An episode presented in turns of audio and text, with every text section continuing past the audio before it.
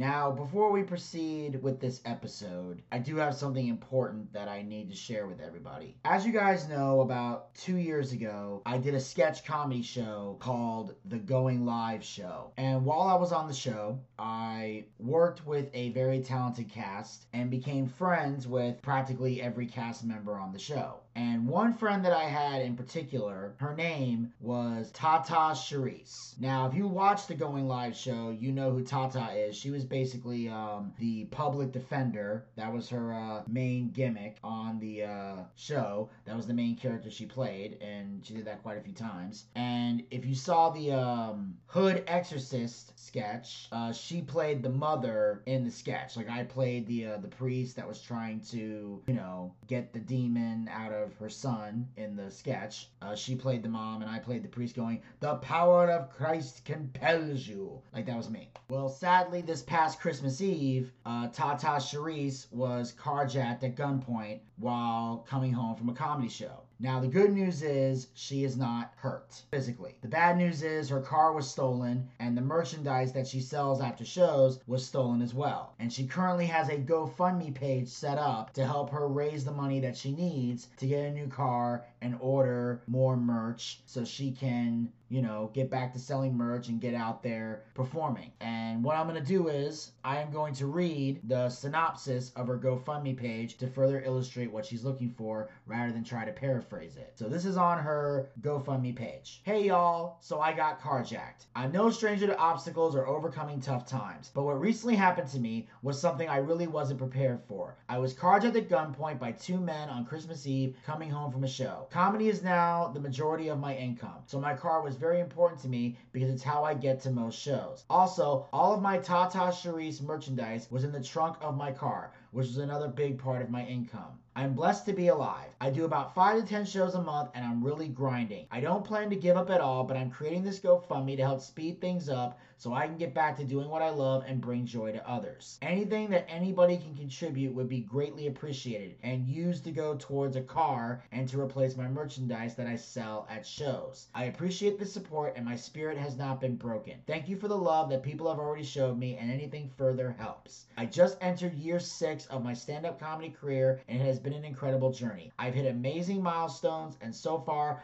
I've performed in over two hundred shows non-stop, but I can't let this situation situation slow me down." And as I mentioned before, Tata Charisse is a friend of mine. I've worked with her before. She is hilariously funny and a tremendous talent. And I am encouraging all of the BoochCast fans to donate money to Tata Charisse's GoFundMe to help her get back on her feet, get back on the road, and get back to doing what she does best. So from now until the GoFundMe page is completed, I am going to be putting the link to her GoFundMe page on every single BoochCast episode going forward inside the synopsis so you can use it to go there and do whatever you can to help her out. I will also be providing links on the BoochCast social media pages so you can access them there as well. So go to the link, donate what you can, and help Tata Charisse get back to bringing joy and laughter to the world.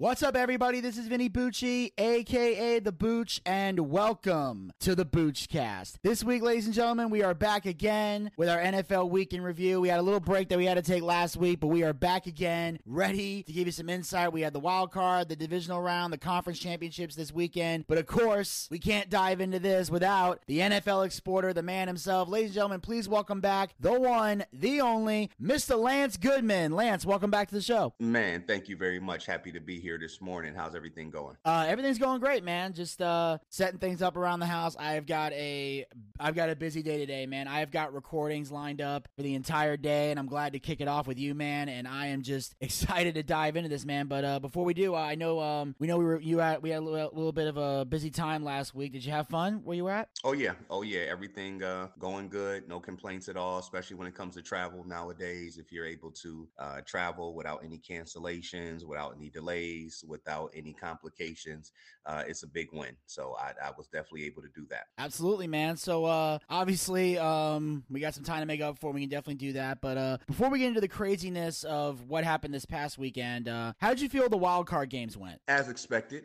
Uh, I think when you looked at the New York Giants and Minnesota Vikings game, that was a complete toss-up. Uh, we talked all year long about the Minnesota Vikings being a team that were living on the edge, that were um, winning a lot of games by the skin of their teeth. And we talked about it not being a bad or negative thing, uh, but it made people, uh, it made it hard to buy into their overall record, which was thirteen and four. And you just never seen a dominant performance from Minnesota all year long, you know. I think the first game of the season, uh, you take with a grain of salt. They played very well and beat up on the uh, Green Bay Packers. And that was even the game that uh, at that time, rookie Christian Watson for the Packers dropped a touchdown where he was wide open. That really kind of changed the complexion of that game. And so I think when you looked at the New York Giants, they played the brand of football that they did all year long. They were another team that uh, games were close, but it was a different story for them. Uh, you have to give their head coach, Brian Daboll, certainly should be in consideration for uh, head coach of the year. Uh, the great job that he did turning that team around, and the Giants had a lot of uh, positives go their way, but you look at the Minnesota Vikings and you just didn't, you didn't, you didn't get the feeling that it was a huge letdown. Uh, I think disappointment, uh, most certainly. Uh, but I think, like I said, a lot of, a lot of fans, even Minnesota fans deep down in their hearts knew that that was a team that just was not a championship contender. And, you know, it kind of leads back to Kirk Cousins, and they're just a team overall that just, um, it doesn't seem like they're ever going to be able to get over a hump. And it's no knock against them, but they're just not, uh, that thirteen and four record again was very deceiving. When you looked at being at home, Home. Uh, they had lost a game forty to three to the Cowboys. They were down thirty-three to nothing uh, at home against the Indianapolis Colts. We seen them late in the season go on the road and get beat up by the Green Bay Packers, a familiar division foe. So uh, for Minnesota fans, for the Minnesota organization, as much as they may try to tell you something different, I think as the season wore on, especially when we got to the last month of the season, uh, everybody knew that Minnesota was a team that was hopeful, but certainly not a serious contender. As for the Giants, uh, they went in there and did what they had to do, uh, played a great brand of football and were able to knock the Vikings off. Uh, when you looked at the Cowboys and Buccaneers game, I think the score may have been uh, more lopsided than expected. Uh, but when we were realistic about Tampa Bay, and we talked about them third, during the course, course of the year, they were a team that won their division, but they had a losing record. You know, that was the main thing people needed to keep in mind. This was a team that won eight games, lost nine games. Uh, they had that home game in the playoffs in the wild card round because whoever wins their division uh, by default gets a home game. But we've seen the same things we've seen all year long. And I made a tweet uh, about it. Uh, on uh, Twitter at the time. I'm not sure if I w- was able to get it over to Facebook, but as I was watching the beginning of that game, uh, Peyton Manning and Eli Manning, uh, the Manning brothers, have a pregame show. They also have on one of the E S P N networks where you can listen to them ramble on all game long uh, if, if that's your source of inter- uh, type of entertainment and fun. And uh, before the game, Peyton Manning is saying that, uh, you know, everybody, the, the, the Dallas Cowboys need to watch out for Tom Brady. He's found his touch. You know, he was struggling with the deep ball this year, but you know, last game against Carolina, the him and Mike Evans hooked up on some deep balls. You know, Tom Brady is fixed. And I immediately got on Twitter and said, "Hey, you need to stop misleading people. You know, you that that is certainly not the facts. We are not going to take Tom Brady all year long, overthrowing, underthrowing, being inaccurate with the football, uh, being late with the football, uh, not being on the same page as receivers. That was something that happened all year long. Granted, Tom had a few games where certainly Uh, it was not his fault. We all remember uh, that game at Carolina where Mike Evans just dropped a touchdown with nobody within twenty yards, right on his hands. Tom Brady placed the ball perfectly. But by and large, Tom Brady was very inaccurate with the football all year long. And just based off of one game, that did not fix Tom Brady. And I, I tweeted about it. You know, to me, that's one of the main reasons why I am here, to try to, as much as possible, make sure that people get the facts, because by default, uh, a person on E S P N, a person on Fox Sports, basically a bigger media outlet, uh, people just give these people credit uh, as if everything that they say is factual. And that is not the case at all. And so as you've seen in that game, uh, Tom Brady was the Tom Brady that we've seen all year long, late throwing the football, overthrowing, underthrowing, not being on time. And it was his mistake that ultimately uh, really just switch, switched the momentum in that game. Dallas came out early, scored a touchdown. Uh, the Buccaneers were able to drive down into Dallas's territory. And lo and behold, it is nobody else but Tom Brady making a horrible pass in the end zone that gets intercepted. And from there, it was just all downhill uh, for, for Tampa Bay. And so, uh, you know, I, I wasn't surprised. I thought Dallas was the better team. I know that Dallas didn't look good in their final game of the season, but when you line those teams up pound for pound, uh, the Cowboys were just a better team. And, and we've seen that play out on the football field. Outside of Tom Brady, uh, we knew Tampa Bay struggled to run the football consistently all year long. Um, and defensively, you know, that's something else that needs to be corrected about Tampa Bay. They have never have a, had a dominant defense over the last three years since Tom Brady has been there. What they have had, which is what most championship teams have, you can go back and look. There are a few teams for sure that have just had like these dominant defenses where um, you couldn't move the ball on them at all. Um, but for the majority of championship teams, uh, Vinny, especially if they have a good offense, you don't need a dominant defense. What you need is a defense that can get off the field at key times. They can get key third down stops. Most importantly, they can force turnovers. And if you look at Tampa Bay's defense over the last couple years, that's exactly what they've been, a unit that has in key situations been able to get off the football field, get third down stops, and most importantly, get turnovers. And they were nowhere to be found. And so uh, I, I wasn't shocked that Dallas won that game, but the fashion in which it happened, I most certainly was. When we went over to the A F C, uh, I think that Bills-Dolphins game uh, was just a prelude of things to come. You know, the Bills were a team from the outset of the season that were automatically given the Super Bowl. Uh, if you looked at the Super Bowl odds coming into the season, if you asked the majority of N F L media personnel uh, which team had the best shot at winning the Super Bowl, it was the Buffalo Bills. And as the season wore on, uh, you just start seeing chinks in the armor, and you figure Miami comes in there with a third-string quarterback playing in his first ever playoff game in Buffalo, cold weather. And it's a game that the Bills should have ran away with. Uh, but instead, we talked about throughout the year, it was Josh Allen's turnovers. It was Buffalo's inability to run the football and a defense that really just, uh, man, it started to break more than it was bending throughout the course of the season. So the Bills were able to escape uh, beating Miami in a wild card round, but it really wasn't a game that should have even been that close. The Bills edged out Miami thirty-four to thirty-one. Uh, the other A F C player playoff game, the Bengals and uh, Baltimore Ravens. I think that was the one uh, that really raised a lot of eyebrows. Very close game. Ravens actually had a chance to win that football game, and uh, that was the play where their quarterback Tyler Huntley uh, just just made a huge mistake. Um, the play originally, when you hear head coach John Harbaugh talk, was it basically for it to be a quarterback sneak, and instead their quarterback Tyler Huntley decided to jump in the air and try to extend the football out over the goal line. So here's another one of those cases, Vinny, where we're talking about the difference between, again, if somebody is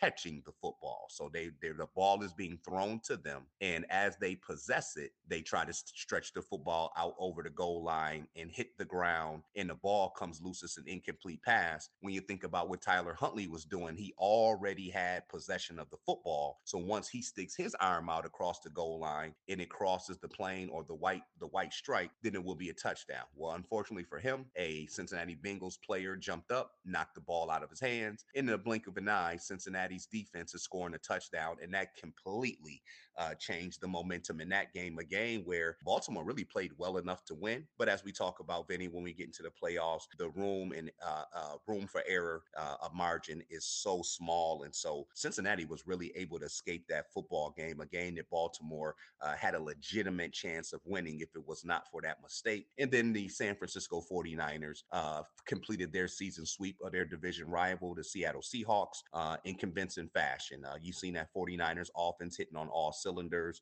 Uh, Deebo Samuel, Brandon Ayuk, George Kittle, Christian McCaffrey, and Mister Irrelevant, uh, quarterback uh, Brock Purdy, the rookie, the last overall pick in this year's draft. Uh, started out a little sluggish, but uh, once that offense got going, just too much to handle and just overwhelmed the Seattle Seahawks, who uh, certainly had a good year, but were not one of the top teams. And so uh, that took us into uh, last week's games, and uh, we've seen the New York Giants at the Philadelphia Eagles. We've seen Cincinnati and Buffalo. We've seen San Francisco and Dallas. We've seen uh, Kansas City and Jacksonville. Uh, how did you think uh, things played out in those games? Um, I thought it was amazing. Um, I was shocked with the Giants-Eagles game, definitely. Uh, Goddard with the one-handed catch and the spin for the touchdown I thought was awesome. Um, I love it when Bradberry made the interception. They mentioned he was cut from the Giants in the offseason, and all I'm thinking is karma was a bitch on that one. Like, how do you... Imagine cutting somebody in the offseason and then in one of the biggest games of your of your life that the same guy intercepts the ball and plays a major role in you losing. Like that's gotta that's gotta sting a little bit. I gotta feel I feel bad for uh I think I think the Giants, whoever made that trade, dropped the ball on that one. Um then Brandon and then Boston Scott for the touchdown. They said he did eleven touchdowns in eight games against the Giants, and they said he's five foot six and they now call him the Giant Slayer. So I, I it, and obviously Obviously, I'm assuming these are true, but all I'm thinking is the announcers are really like laying into the fact that the Giants are getting their asses kicked. And I remember it was so bad, I actually called, my, my dad actually called me yesterday, and the first question I asked him is, are you all right? Because my dad is like the ultimate like Giants fan. If you come into my house in the living room, even though he lives in Chicago right now, there's still Giants stuff everywhere. Like my father's the ultimate like Giants fanatic. So I'm picturing like, you know, the, the I'm picturing like there's a broken T V, you know, stuff's being knocked over, and he's had like two heart surgeries, so I'm just had to, I had to ask him like, is everything okay? Are you all right? He goes, yeah, I made it through. He said I made it through, so I'm like, okay, that's good. He's he's all right. Um, and then of course, um, the Bengals and the Bills. I am in a state of shock. I honestly thought the Bills were gonna be in the conference game this weekend. To see Cincinnati um doing amazing, like the amazing pass to Chase. He splits through the defenders. Um, I love I love how Josh Allen did the touchdown run and then starts, you know, trash talking everybody a little bit. I thought that was pretty cool, you know, because even though the Bills did very bad in this game, I will say, if there's any player that's earned the right to like sc- to like score a touchdown, puff out his chest, and say I'm a badass, it's Josh Allen. So I don't hold anything against him for that. The man's earned his right to brag despite this loss. I still think I still give him uh, sort of a right to do that, because even though, like I said, this game did not go their way, the way he'd been playing all season long, he- he's earned it. Some people, some people brag and they shouldn't. Some people brag and they should. And Josh is definitely somebody that should brag. And as someone who has seen the Cincinnati Bengals play horribly season after season after season, to know they're going to be in a conference championship game is shocking to me. So I'm I'm loving that. And then, of course, uh, the Cowboys and the forty-niners, um, that was just fun to see. Um, I love the uh, I love the fact that uh, the forty-niners played as well as they did. Um, I know uh, Purdy uh, is... I remember at one point, I think Purdy called an audible, and, Kit- and Kittle still had the one-handed catch, was still able to play off of that. I thought that was great. Um, I also did love the Pres- Prescott with that Hail Mary pass and Lamb catches it, because I've seen so many Hail Mary passes happen this season and nothing good come from them. So to see that, see one actually make it was pretty great. Um, I remember the Cowboys recovering a fumble. It was knocked out of McLeod's hand. I thought that was great. Um, and the forty-niners just intercepting the ball every chance they got. Like they, they played like they wanted to be in that championship game. So they definitely brought the fight. And then, of course, the Jaguars and the Chiefs. The Chiefs did very well. Um, I had seen the Jaguars pull, we've seen the Jaguars pull miracles this season, so I thought maybe there was going to be another one, but um, they just couldn't do it. And Mahomes is another amazing quarterback that I noticed. So in addition to Josh Allen, Mahomes is another quarterback that's now on my radar. Just option passes, side sling passes, even a first down throw while he's surrounded. Like, this is a guy who, if, if he's if, if if someone has an opportunity to get him, if the Chiefs ever decide to trade him, which I would never do, um, Um, obviously, there's somebody out there. Although the thing that made me laugh the hardest was when um, at one point there was a field goal kick and someone threw a roll of toilet paper like across the room. I never understood that. I don't know. Is that is that a regular thing? Maybe somebody can explain that to me. But uh, what's also funny is I've been binge watching um, Dark Side of Football, which is another uh, video project I'm hoping we can do in the uh, I'm hoping we can do in the off season. And when I saw the the toilet paper get thrown, I imagine one of the coaches grabbing the microphone and saying, "You don't live in Cleveland. You live in Kansas City."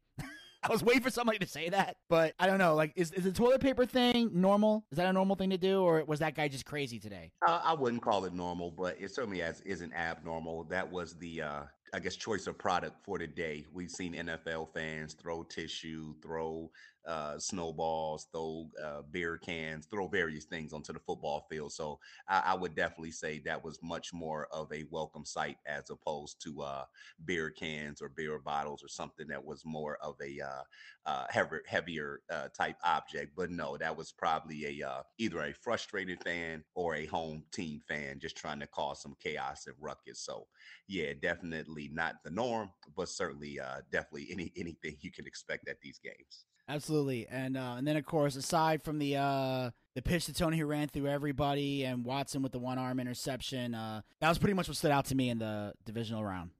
Yeah, so just to, uh, you know, rerun it. And uh, so we can start with the Kansas City Chiefs and Jacksonville Jaguars. Man, you know, it, it, it's just really something. And look, uh, Jacksonville's another team. Uh, you certainly want to give head coach Doug Peterson uh, his bag of chips. Did a great job coming in and, and, and really helping turn that Jacksonville team around. We talked about how this time last year, uh, the franchise and their owner probably were trying to hide under a rock with the way that their season ended with the debacle with uh, their last year's head coach Urban Meyer, and just how poor the team was playing. He didn't have control of the locker room. We certainly didn't see uh, quarterback Trevor Lawrence making the type of strides that we expected him to make. And then things ended with the whole, you know, Urban Meyer, uh, you know, some girl dancing on him at a bar, that that whole thing. So uh, for the, if you're a Jacksonville Jaguars fan, like a New York Giants fan, uh, you're coming away from the season being extremely happy. Your team won the division, actually won a playoff game. Your quarterback Trevor Lawrence definitely looks like uh, the face of the franchise. There was an infuse of new talent that came in, along with uh, uh, younger draft picks finally maturing and turning the corner. So there's a lot to be excited about in Jacksonville. But I think at this point, you have to put Andy Reid in the same class as a Bill Belichick in terms of uh, if you give Andy Reid two weeks to prepare for a team, uh, his his coaching is impeccable. Uh, Andy Reid is, is one of my favorite coaches of all time at this point. I mean, you have to really look at uh, there's something to say about winning. And when he was with the Philadelphia Eagles, even though they never won a Super Bowl, uh, their team, I believe, made it to uh, I don't want to be quoted. So it was anywhere from three to four, possibly five, maybe straight N F C championship games, made it to a Super Bowl, unfortunately lost to Tom Brady and the Patriots. And uh, like me, a lot of people believe if wide receiver Terrell Owens was fully healthy, that was a game that Philadelphia could have won. Um, so Andy Reid has been to a Super Bowl in Philadelphia. That team was consistently winning a division. That team was consistently winning playoff games, consistently in the N F C championship game. He comes over to Kansas City. I believe this is Kansas City maybe sixth or seventh straight year of winning this division. Um, this will be Kansas City's, gosh, what is this, fifth straight, maybe fourth straight A F C championship game. Uh, they've won a Super Bowl. They've been to another Super Bowl. Uh, so this is a guy who can coach. Um, obviously, when you are dealing with grown men, there's something to be said about the respect that he garners in the locker room, the winning culture he's able to establish. And obviously, when you have a quarterback like Patrick Mahomes, in Philadelphia, he had a quarterback like Donovan McNabb. Both of those teams had a ton of talent. So I certainly don't want to take anything away from the players, but Andy Reid pushes all the right buttons. And for me, it's all about adjustments. I think if you look at the way that that game uh, came out and started, it just was some key mistakes by Jacksonville that uh, I think no matter what, I think for some teams, they have a winning enough culture where they just know how to win football games, regardless of what the final score is. So I certainly think that was the case with Kansas City.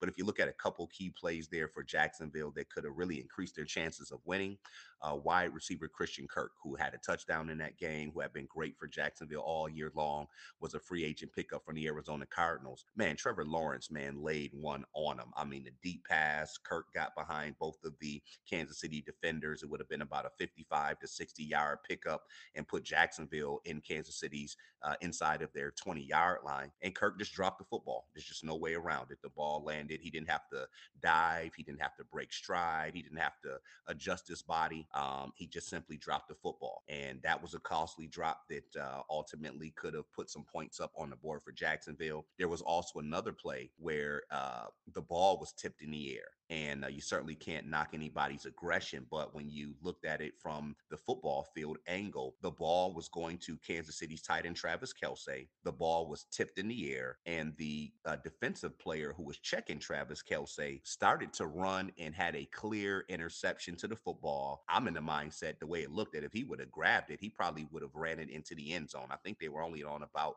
Kansas City's twenty-five yard line. Instead, Uh, one of his teammates, another Jaguar who seen seen the ball go up in the air as well, ran over and tried to make an interception himself, and he dropped. And those two plays, I mean, really end up being uh, a, the potential difference in that game being different, because if you figure if that uh, defensive player intercepts it and runs it into the end zone, or at least intercepts it, they're in Kansas City's territory. So you would think some points would get on the board. And then again, that Christian Kirk drop on that bomb from Trevor Lawrence was costly. And so in the end, those are the type of things where uh, you get accustomed to seeing, whether it be in the N F L, whether it be in the N B A. I probably say it probably even holds true in, in, in sports, whether it's soccer or hockey or baseball. Um, when you get to championship caliber teams, when you get into the playoffs, it's the teams that don't make the mistakes. It's the teams that don't have the mental errors. It's the teams uh, that don't shoot themselves in the foot that ultimately win. And so the elephant in the room coming out of this situation was going to be Patrick Mahomes, suffered a high ankle sprain, was able to gut it out, come back in the second half, and and do enough to help his football team get the win.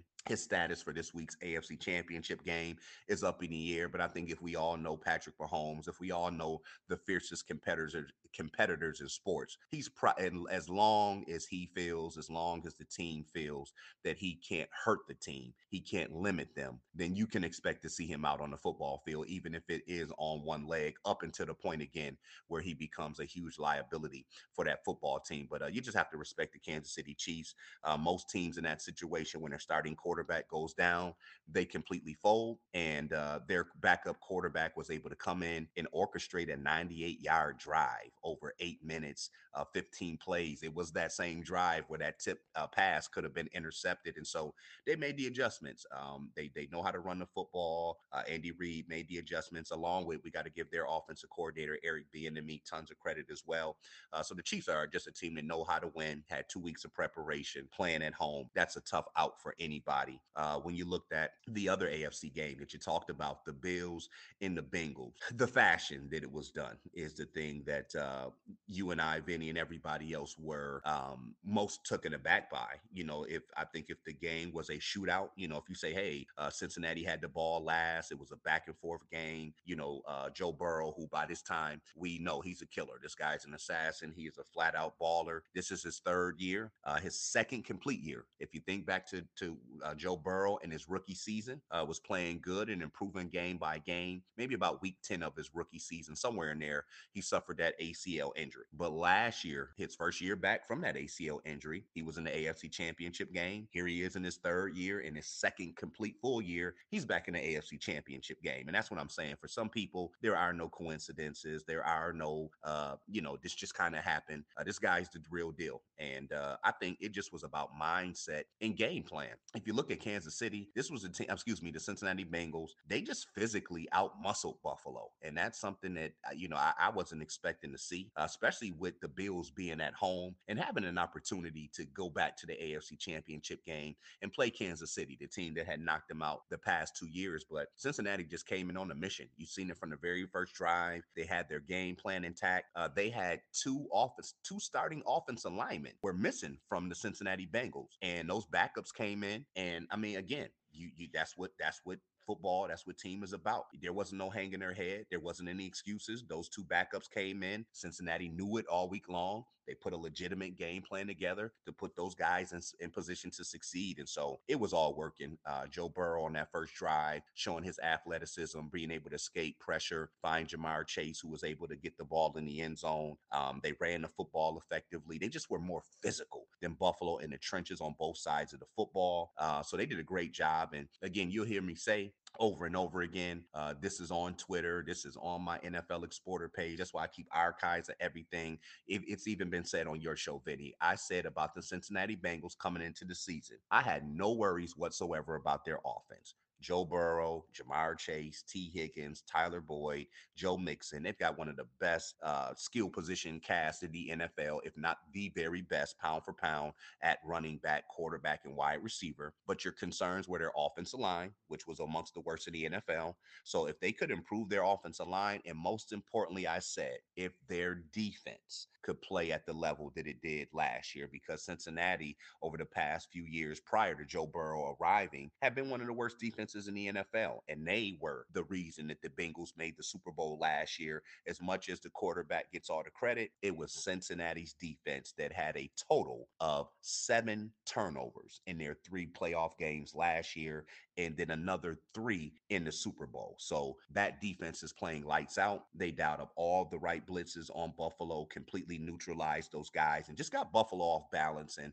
you know, that's where I want to put my focus on is the Buffalo Bills, is that, you know, throughout the course of the season, we talked about how everything was on Josh Allen. And at some point, they were going to be able to need to run the football with their running backs. If you look at over half their game, Josh Allen is the leading rusher. Well, you've got two running backs in Devin Singletary and rookie James Cook. Both of those guys very effective. At some point, you are going to need to get a running game from your running backs. And we did not see that happen. A trend that honestly was there all year long, right? We said, hey, you know, we don't blame the Buffalo Bills. They have committed to two years ago. The Buffalo Bills had committed to, you know what, we're putting the ball in Josh Allen's hands. That's the way we're going to win or lose ball games. So if you're a Bills fan, you cannot complain. That is the commitment that your team has made. You don't want to run the football. You want everything to go through Josh Allen's hands. Well, the further you get along in the playoffs, the competition is better. You have better defensive coordinators, better defensive players, and it just kind of fell through for the Bills, a team that, you know, once they got behind, Uh, the running game was certainly out the window. I think their top running back had five carries. I mean, it's the wintertime. You know what I'm saying, Vinny? This is this is playoff football. How are you not able to get any running game going? So the Bengals just said, you know what? We don't have to respect the run. Let's let's go ahead and make sure we get enough pressure on Josh Allen, hit him early and often. They were more physical in the trenches. And when you looked at their wide receivers all year long, it was only Stephon Diggs. You know, the supporting cast of Gabriel Davis,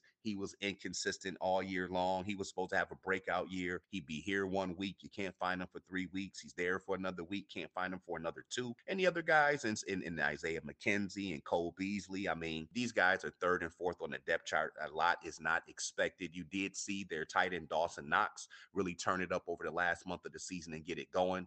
But this all fell back to an offense being too Josh Allen centric. And I'm not saying it's a bad thing, but when you have so much on one player, when he's not playing well, basically the, the, the rest of the team isn't playing well. Um, and so Josh Allen is human. He had, uh, unfortunately, his worst game of the season at the wrong time. Uh, but again, you're playing against a team that was in the A that went to the Super Bowl last year. So let's not, you know, make it like he was playing against a bunch of scrubs. Um, as for the Bills defense, Uh, I think this is where you miss Von Miller. Uh, the Bills went out in the offseason, signed veteran Von Miller for the playoffs, for this time of year. And um, and vision is always twenty twenty hindsight, but I thought when they brought Von Miller over, it was really to kind of just keep him loose throughout the regular season. The last maybe three or four games of the season, go ahead and put him in and let him get his wheels turning. And you wanted him at these times. This is why you really went out and got Von Miller to be a difference maker, not only on the field, but in the locker room. Preparation. This is a guy who's been to two Super Bowls. So he was really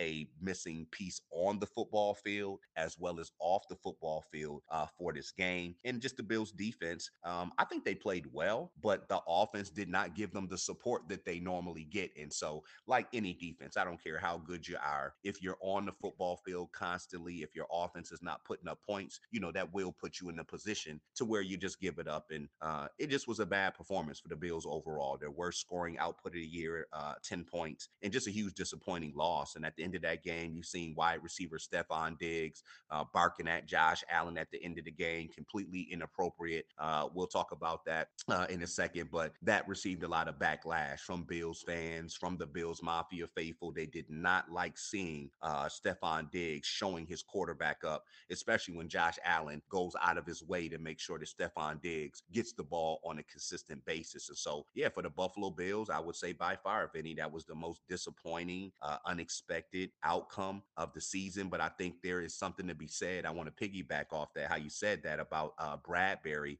uh, with the Eagles in the Giants game, which we're going to talk about in a minute.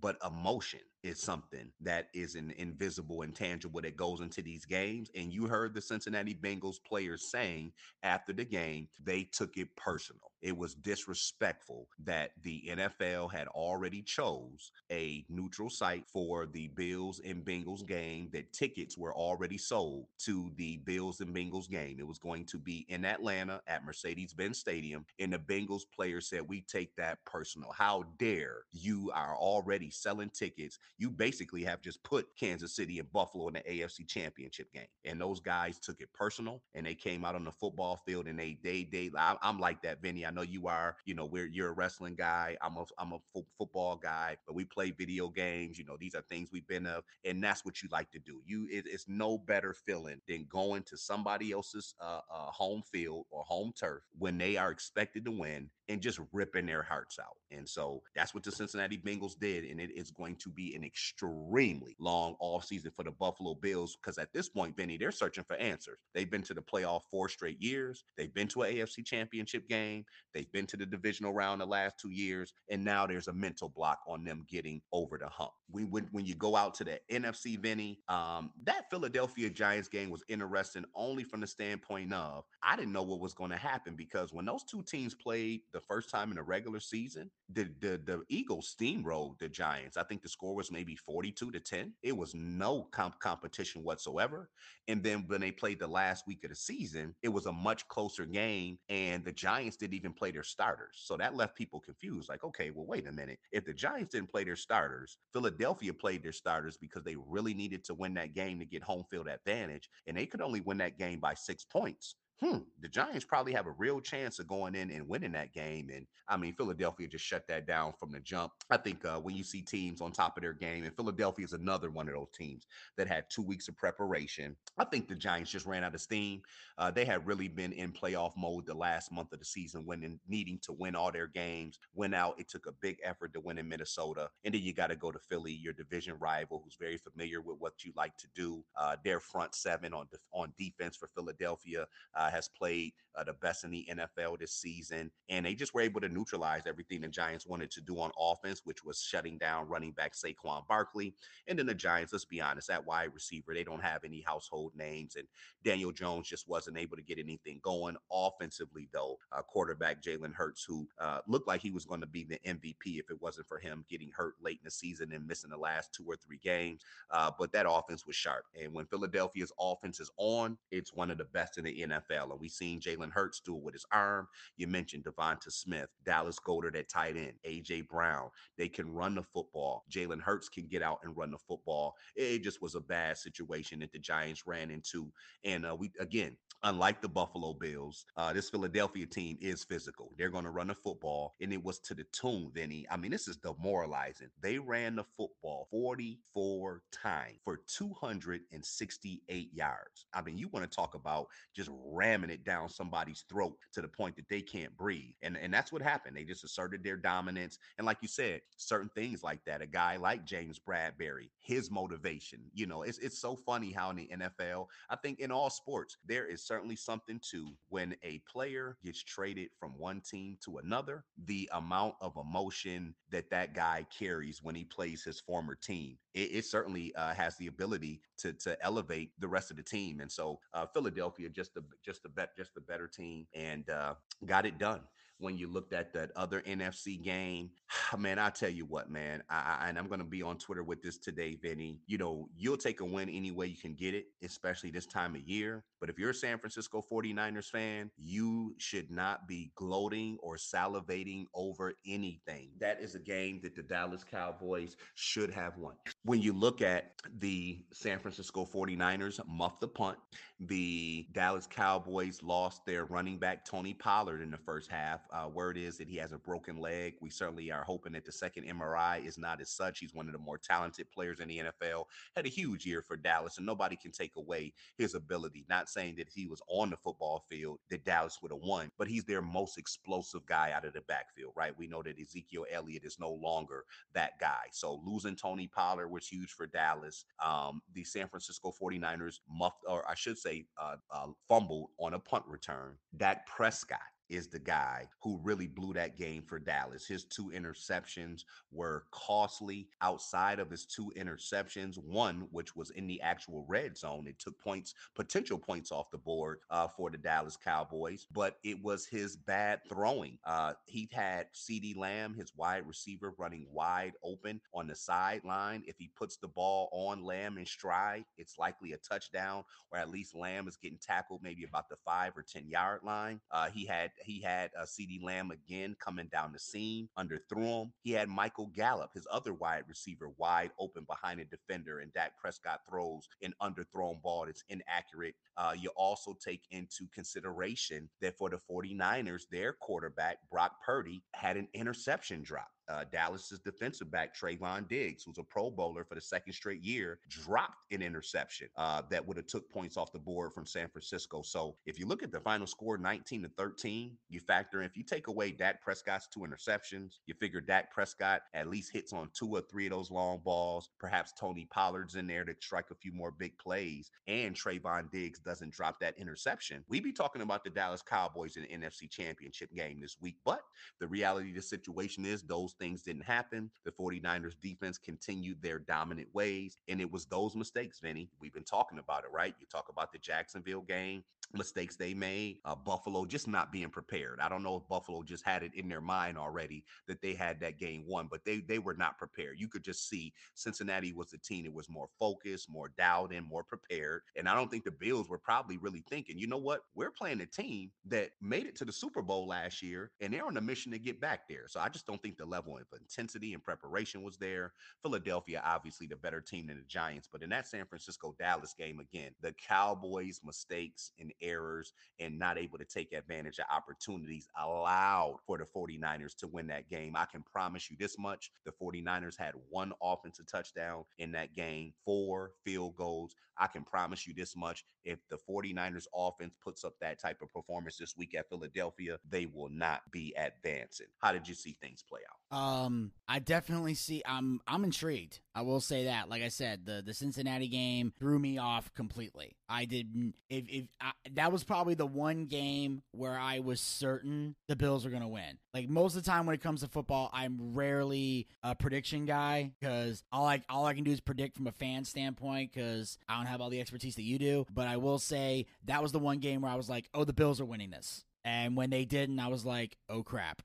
I'm like, that's why I'm not the exporter. That's what I learned right from that. But uh, again, the the Giants-Eagles game did not – I I had no idea who was going to win that game, but I did not expect the score to be thirty-eight to seven. I did not expect the, if the Giants were going to lose. I did not expect it to be that badly. So the, the one thing I will say about the divisional round is that it it threw me for a loop. Things that I expected to happen didn't happen. Um, I'm intrigued to see what happens in the conference games um, because the, the Chiefs and the Bengals, I'm intrigued to see what happens there. I really am. Like these, these are games that actually have my attention because I have no idea what's going to happen. I think the Eagles and the forty-niners, um, hopefully the forty-niners play better. Uh, hopefully they, they learn from whatever mistakes they made against Dallas because, um, you know, I don't think the Eagles are going to make the same mistakes the Cowboys made. And I, the Chiefs and the Bengals has my, again, I don't know where that's going to go. I have no idea because uh, if I was a betting man, I'd probably roll the dice with the Chiefs, but the Bengals have been surprising me. So I, I have no idea where to go. And that's probably what I enjoy the most is I have no idea. And it's, yeah, and that, it's that's the beauty of the, of the N F L. And like you said, there are a lot of uh, underlying stories going in. So when you're looking at this Kansas City Bengals game,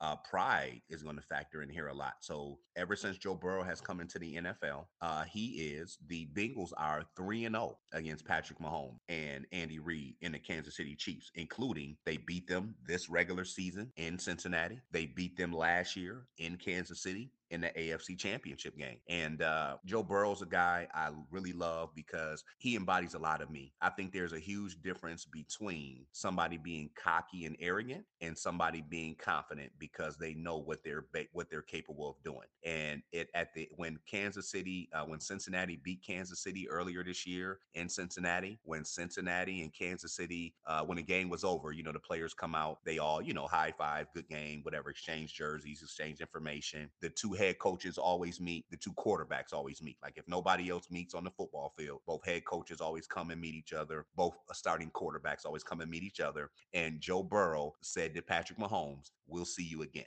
So that lets you know that Joe Burrow, that's what I'm saying, Cincinnati already had a certain mindset, you know, and I think that because they're not in a big market, they can kind of fly under the radar. They were one of the hottest teams in the N F L, ended the season behind the forty-niners. I think at this point, the forty-niners have won eleven or twelve straight. The Bengals are right behind them, maybe winning nine or ten straight. So it was a team extremely confident. And uh, so it's that's the, for, just from that standpoint alone, you're looking at Kansas City. And I, and I think that's the message just permeating throughout that locker room. Andy Reid is saying, hey, look, guys, this is a team that beat us three straight times. This is a team that beat us last year. We had home field advantage. We were up twenty-one to three. We were one half away from going to the Super Bowl, and the Cincinnati Bengals beat us last year in the A F C championship game. Then they came out this year and beat us at their home field. Guys, what are we going to do about that? Are we really going to let this Bengals team come in here for a second straight year on our home field and beat us and stop us from getting to a Super Bowl? So I mean, I, I've got to imagine that the level of intensity, the attention to detail during film study, uh, the motivation amongst these guys. I mean, I, I, I had to imagine that the Chiefs are coming out in this thing ready and pumped. The thing that makes that situation a little shaky is the health of quarterback Patrick Mahomes. And that that is really the elephant in the room. Again, he suffered a high ankle sprain. Um, man, Benny, sometimes those things can get so bad, a player can miss maybe three to maybe a month. And so I'm pretty sure they're doing everything in their power to try to keep that thing loose. I don't know what the swelling looked like. Obviously, it's the uh, professional sport, so they've got the top guys. I'm pretty sure uh, that that ankle is in ice and heat and being massaged and, you know, therapy. I'm, pre- I'm pretty sure they're doing everything in their power to make sure that Patrick Mahomes, but because his health is up in the air, and this is the other thing, I don't want to I don't want to hear about good offensive lines in the N F L, okay? The best quarterbacks in the N F L, whether it's Jalen Hurts, uh, Josh Allen, Patrick Mahomes, uh, Joe Burrow, we'll use the quarterbacks who are who are playing, even young Brock Purdy for the for the forty-niners. These guys are constantly escaping pressure, using their legs, and able to scramble, throw on the run, and do things outside of the pocket. And so that is a huge part of Patrick Mahomes' game, is that when the pressure breaks down, Patrick Mahomes is one of the best magicians in the N F L when we talk about being able to escape uh, pressure and get out and improvise and make things happen on the run, right? We've seen this guy throw, throw a pass with his left hand. We've seen him throw like an overhead pass. We've seen him throw a no-look pass. I mean, this guy is just a magician with the football. And so if he's limited in his ability to scramble, to run, Uh, Patrick Mahomes is not known for that, but he is a very smart quarterback. He can pick up yards with his feet. He can rush for touchdowns. And so if he is going to be limited in his ability to make things happen with his feet, then that is certainly something that you want to take in consideration. But again, because he has Andy Reid as a coach, because he has Eric Bieniemy as an offensive coordinator, because this Chiefs t- core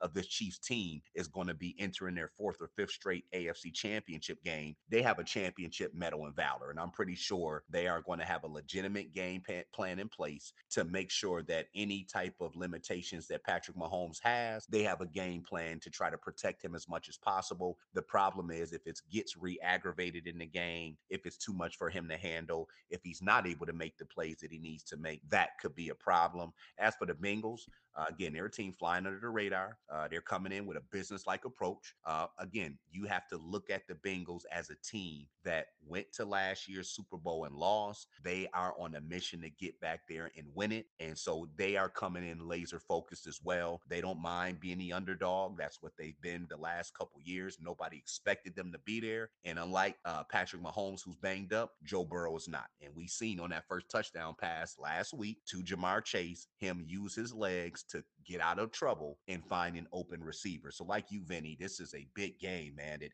everybody is waiting for. Everybody is going to be watching this game because there is a ton of pride uh, on the line. I expect this to be a very physical game. I hear in the weather, Vinny, is going to be around eight to twelve degrees. And so Damn. It's going to be some hitting going on. And it, this is going to be a great, great game. Uh, how do you see things shaking out between Philadelphia and San Francisco? Um, this one's going to be a fight. I, I like it. I feel like this is um this is one of those games where people are going to be paying close attention. I know in my family, this is going to be a big thing because my mother is a huge forty-niners fan. And even though my dad worships the Giants, the rest of my extended family lives in South Philadelphia. So they are all about the Eagles. So I'm either going to have, I'm either going to have, um, happy, you know, relatives and a pissed off mom, or a happy mom and pissed off relatives. Thankfully, I live in Georgia. So if the forty-niners do win, I don't have to walk into a hostile territory. So that's going to be a good thing. Um, hopefully, I know by the time I visit, if I ever go up there and visit, by the time that happens, everybody will cool off. So from a family standpoint, this is a, a big, important game. But I also know that as, as great as the Eagles have been playing, I've seen the forty-niners work miracles. Like I, Brock Purdy is definitely somebody I have my eye on as well. I think him and Kittle make an amazing, like, ta- I'll, I'll use a wrestling term here. They're a great tag team. Like the, the, like they really just know how to, it's like they can sense what the other person's doing. So I feel like if you have that combo together, it can work out really well. Plus you got McCaffrey, you got McCaff, like you got uh, McCaffrey, sorry. And then you got just th- the forty-niners have a solid team together. And they, I feel like they're going to bring the fight to the Eagles. I mean, I know the Eagles have been playing very well, but if I were them, I would not take the game lightly. It, despite what happened with the Giants, they, they need to walk in with the attitude of, okay, we destroyed them, but we got to focus on here. Because if they get if they get too arrogant, the forty-niners will run all over them. So I feel like this is going to be one of those, another again, another game that you got to pay attention to because uh, I think that's going to be just as much of a pride game as Cincinnati and Kansas City. I feel like, you know, these are, these are like division rivals and stuff. So I feel like this game is going to be one for the, I feel like we got two games this, this weekend that are both must see, because both teams have worked miracles all season long and anything can happen. No, you're you're exactly right. And again, two teams on the mission. Uh, this is the forty-niners' third N F C championship game in the last four years. Uh, they were in the N F C championship game last year, came up short, losing to the Los Angeles Rams. So this is a team that's coming out to Philadelphia, understanding and knowing that, hey, we came up short last year. Here's our opportunity to get it right this year uh, and try to win that Super Bowl. Uh, I can tell you that forty-niners definitely coming in focused. And then for Philadelphia, I mean, if you just look at their quarterback, Jalen Hurts, consummate professional, I think a guy that most of us can appreciate. If you look at how, how he played last year, you look at how well he's played this year, that is direct correlation of somebody who put the work in in the offseason. You, you can see that that's somebody who spent the time refining his game. Um, His accuracy is there, the ball placement, his attention to detail, how sharp he's been. I know there's this whole thing out there about, you know, oh man, it, maybe he has it easier. Some of these quarterbacks have it easier because of how much talent are on their team. Well, let's not keep in mind, they still have to go out and get the job done. So I don't take no, any credit away from Jalen Hurts at all. A lot of times you can only work with what's at your disposal. So uh, I think he has utilized wide receiver A J Brown, wide receiver Devonta Smith, tight end Dallas Goedert, uh, his offensive line. I think he has maximized those things to the fullest because I think it's fair to say if we put uh, a Baker Mayfield or a Jacoby Brissett or a Mac Jones, and no shade to those guys, but I'm just saying they don't have the same abilities. If we put those same guys into that Philadelphia offense, I don't think that offense will be scoring thirty plus points a game, especially when you consider how effective Jalen Hurts is as a runner. And it's not as a running quarterback. It's not always about just being able to run. It's about when you decide to run. A lot of times those those third down plays for a quarterback like a Tom Brady or some of these quarterbacks who are more, who can't move as much. Those are plays that Jalen Hurts or Josh Allen, or how we're talking about with Patrick Mahomes this week being limited, where they can use their legs, either get out, pick up a first down with their feet, or use their legs to improvise and create some other passing angles to get some guys open. And so I'm like you, Vinny, this is going to be a huge game. We know that Philadelphia crowd is raucous. We know how badly the Eagles want to go back to the Super Bowl. I don't remember the year, but it's been within the last five to seven. And the Eagles won the Super Bowl in that classic game against the Patriots and Tom Brady. Um, and so they're thirsty. They're desperate. I mean, Philadelphia is another one of those teams where, hey, last year they made the playoffs. They got knocked out in the first round by Tampa Bay. Now they're back in position trying to make their push. So like you said, this these these these, these two games, Vinny, these are going to be very physical games. These games are outdoors. I can't imagine if the weather in Philadelphia is going to be uh, too more, too much more friendly than at eight to twelve degrees in Kansas City, especially with that game probably tipping off about, excuse me, kicking off about six thirty in the evening. So it's going to get colder as that game goes on. If you're a forty-niners fan, your confidence level is, hey, last year we went out to Green Bay. We went out to Lambeau Field. So we're not scared of those conditions. We went out there and won the football game. But as I said, the forty-niners offense and team as a whole, they're going to have to clean it up. Now, I can't say the forty-niners defense because they did what they do. They forced two turnovers. They got after Dallas. They made Dak Prescott very com- uncomfortable. But there were some plays that still, like you said, I don't think Jalen Hurts is going to miss those passes that Dak Prescott missed. You know, I don't think that Philadelphia is going to not capitalize on some of the mistakes that we've seen. And I think if you're a forty-niners fan, uh, if you look at the amount of pressure that Dallas was able to get uh, on Brock Purdy, he was uncomfortable to start the game. Christian McCaffrey, only ten carries for thirty-five yards. So the running game was neutralized. Philadelphia's defense is in the same mode. Uh, top five to ten against the run. Definitely top five, uh, getting pressure on the quarterback. And so I think it's going to be a defensive battle. I think the key in this one, again, is going to be if you're San Francisco, you have to make sure that you do not allow for quarterback Jalen Hurts to do too much damage with his feet. I really believe that that could end up being the wild card in this matchups, because otherwise these teams are pretty much uh, toe-to-toe when you look at the tail of the tape, matched up very evenly. And what was so cool, Vinny, before we get out of here, was Um, it's so funny how life comes back around full circle. Uh, and Jalen Hurts and Brock Purdy actually played against each other in college. Uh, Brock Purdy went to Iowa State. Jalen Hurts went to Oklahoma. They showed the highlights the other day on television. Uh, Oklahoma was able to win that game forty-two to forty-one. Purdy actually had a chance to, to win it uh, as time expired and ended up throwing an interception in the end zone that allowed for Oklahoma to win that game. But it was so cool seeing those guys three to four years ago in college, uh, after the game was over, uh, you know, talking to each other. Like I said, that's just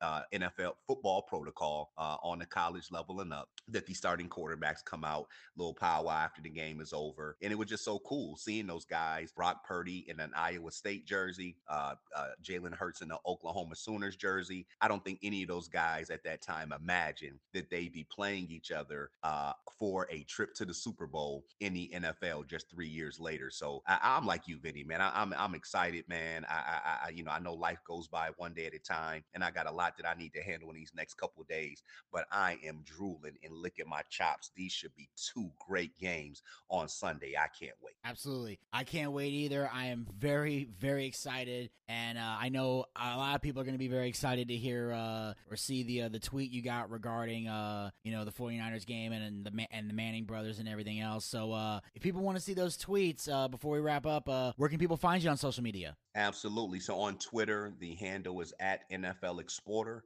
Uh, the spelling is N F L E X P O R T E R. So at N F L Exporter. You can find me on Facebook, same handle, facebook.com forward slash NFL Exporter. The name should be for Lance Goodman. And then if you're on Instagram, especially if you live in the city of Atlanta or live in Atlanta or surrounding parts, we have a great football club that we have here in the city. The handle is at U F C A T L, Ultimate Football Club A T L. Please give me a follow there. Uh, we actually have a year-end Atlanta Falcons party uh, that we're planning coming up soon that Vinny will definitely be a part of. And uh, that's just a great football club to join. Even though the season is coming to an end, we have some year-end parties coming up. So we definitely want to invite people out for a uh, great time. And uh, my website is N F L exporter dot com. The spelling the same, N F L E X P O R T E R dot com. That's my official home and hub where you can hear my various podcasts and other great information. Absolutely. And we'll definitely, uh, when we get the uh, the date for the uh, year-end party, we'll definitely get that information out. And Lance, as always, I-, I appreciate you coming out here, man, taking time out of your busy schedule to join us. It's always a pleasure to talk football with you. And uh, I can't wait till next week when we talk about these conference games. Absolutely. I can't wait to hear it either. All right, man. Talk to you soon. All right, talk to you soon. All right, and make sure you guys follow the BoochCast. We are on Anchor, Spotify, Google Podcast, and iHeartRadio. Pick your favorite hosting site and follow us there, or be a super fan and follow us on all four hosting sites. Also, like us on Facebook. Go to facebook dot com slash the BoochCast. We have archived episodes of the show as well as great content. Uh, be on the lookout for our episode of the male soap opera moment dropping in the next day or two. Uh, the Wens and I will be giving our predictions for the W W E Royal Rumble set to take place this Saturday night. And also, we'll be going into some other W W E-related topics that we want to talk about as well. So check out the male soap opera moment with me and Joey Wensler on the BoochCast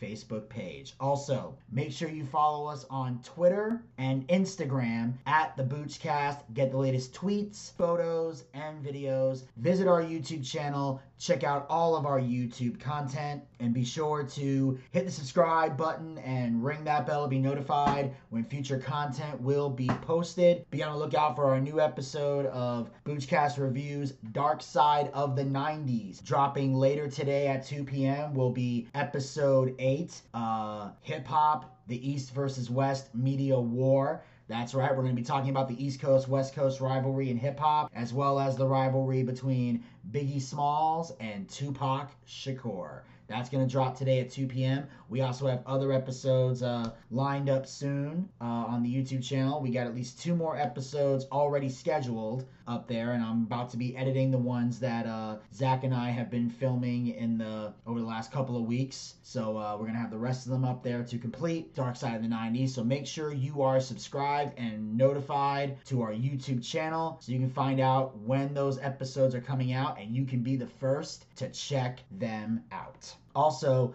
make sure you guys uh, follow us on Twitch. Go to twitch dot t v slash the BoochCast. That's where we do our live wrestling watch parties. We're hoping to do the Royal Rumble this Saturday, but there may be some situations coming up. Uh, at the time that I'm recording this, I'm still trying to get some updates on some possible gigs I might have that day. Some people are supposed to be confirming with me uh, whether or not I'm supposed to be performing. So once I get the answers, I will either be performing at those gigs, or I'll be watching the Royal Rumble. Hopefully I can get somebody to uh, take over the watch party. Otherwise, sadly, we are going to have to cancel again. And I do apologize sincerely if we have to do that. Also, we have our live D and D show coming soon, our BoochCast booking battle, and another special treat in the works. Also, you can support the BoochCast by going to anchor dot f m slash the BoochCast slash support. Become a supporter of the BoochCast. Support this podcast with a small monthly donation to help sustain future episodes. We have three levels you can donate at. Pick the one that works the best within your budget. Our first level is ninety-nine cents, one dollar per month. Our second level is four ninety-nine, five dollars per month. And our third level is nine ninety-nine, ten dollars per month. You have the option of paying with a credit card or with GPay. And the best part is, all the money we raise through donations from our fans, we use to put back into the show. That's where the money goes. We use to upgrade our equipment. We use to bring in bigger name guests, pay the bills, and take care of all the guys who work very hard on the air and off the air to make the BoochCast a success. So if you have a favorite co-host and believe they deserve to be paid for their hard work, anchor.fm slash the BoochCast slash support is how you make that happen. And until next time, this is Vinny Bucci, aka The Booch, saying keep on living life and take care. This has been the BoochCast. We'll talk to you guys next time. Until then, pizza, baby! Well, I see by the clock on a wall that it's time to bid you one and all goodbye. Goodbye. So long. So long. Farewell. Farewell. Adieu. Adieu. Be good. Stay well. Bye-bye. Keep warm. Relax. At ease. Take care. Stay loose. Adieu, mon vieux. À la prochaine. Goodbye till when we meet again.